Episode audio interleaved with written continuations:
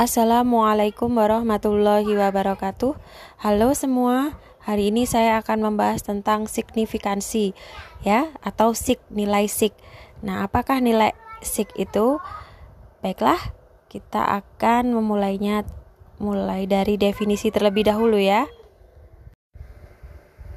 Signifikansi berhubungan dengan tingkat kepercayaan, di mana tingkat kepercayaan ini berarti kesempatan untuk benar dengan menentukan nilai tingkat kepercayaan, tingkat kepercayaan itu bisa 99%, 95%, 90%. Nah, ini adalah tingkat kepercayaan ya, confidence interval.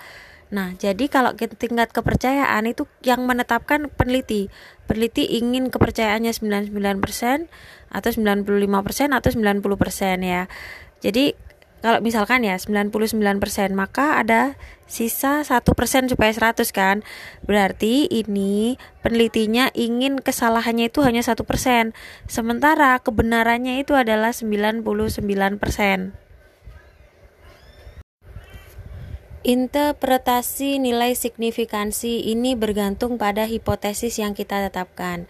Jadi sebelumnya peneliti harus membuat hipotesis terlebih dahulu akan penelitian yang akan dibuat kan ya. Nah, apabila tidak ada hipotesis, maka ya menginterpretasikannya juga akan kesulitan itu. Nah, pen, hipotesis itu apa? Hipotesis itu dugaan, ya dugaan. Bisa ada atau tidak ada, ya kan? Bisa terjadi atau tidak terjadi. Nah, hipotesis itu pada umumnya itu adalah adalah H0 dan H1. Untuk H0 itu biasanya kalimat pembukanya adalah tidak ada. Kalau H1 ada atau diduga tidak ada, diduga ada. Nah, kalau ada kata diduga tidak ada, maka itu adalah H0. Diduga ada berarti H1. Nah, contoh ya, contoh kalimat hipotesis H0. Tidak ada perbedaan nilai biostatistik untuk tugas individu dengan tugas kelompok. Berarti kalau nggak ada beda artinya? Sama, cuman kita menuliskannya tidak ada beda. Kemudian H1 berarti kebalikannya dari H0 berarti ada perbedaan nilai biostatistik untuk tugas individu dengan tugas kelompok. Ada perbedaan berarti nggak sama kan ya. Jadi H0 itu tidak ada perbedaan artinya sama. Kalau H1 ada beda berarti ya beda ya nggak sama.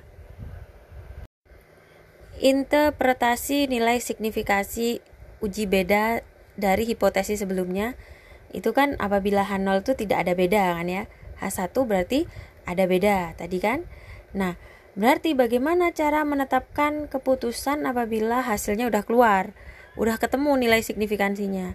Nah berarti cara membuat keputusannya adalah menetapkan dulu apabila signifikansinya itu melebihi 0,05 kok bisa 0,05 ya karena kita menggunakan confidence interval 95% maka tingkat kebenarannya adalah tingkat kebenarannya adalah 95%.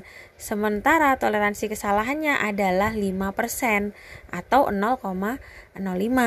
Sehingga apabila nilai signifikansinya atau signya itu lebih dari 0,05, maka H0 diterima.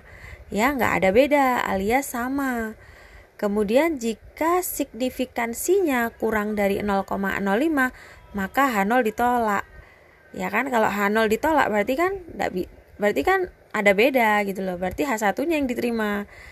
Nah, jadi pengambilan keputusannya itu berdasarkan hasil. Nah, misalkan hasilnya 0,000, maka keputusannya apa? Kembali ke cara pengambilan keputusan, yaitu karena nilai 0,000 itu kurang dari 0,05, maka keputusannya adalah ada beda antara nilai biostatistik untuk tugas individu dengan tugas kelompok. Ternyata ada beda gitu. Antara si biostatistik yang tugas individual dengan tugas kelompok. Coba Anda perhatikan pada contoh analisa data pendidikan dan kepatuhan. Ya, ini adalah analisa untuk distribusi normal. Nah, hasilnya adalah bisa Anda lihat pada signifikansi yang two-tailed ya. itu kan pendidikannya 0,150 dan kepatuhannya 0,022. Nah, bagaimana eh, pengambilan cara pengambilan keputusannya? Nah, apabila signifikansinya itu lebih dari 0,05, maka berdistribusi normal. Apabila kurang dari 0,05, maka tidak berdistribusi normal. Dari sini bisa kita simpulkan mana yang berdistribusi normal?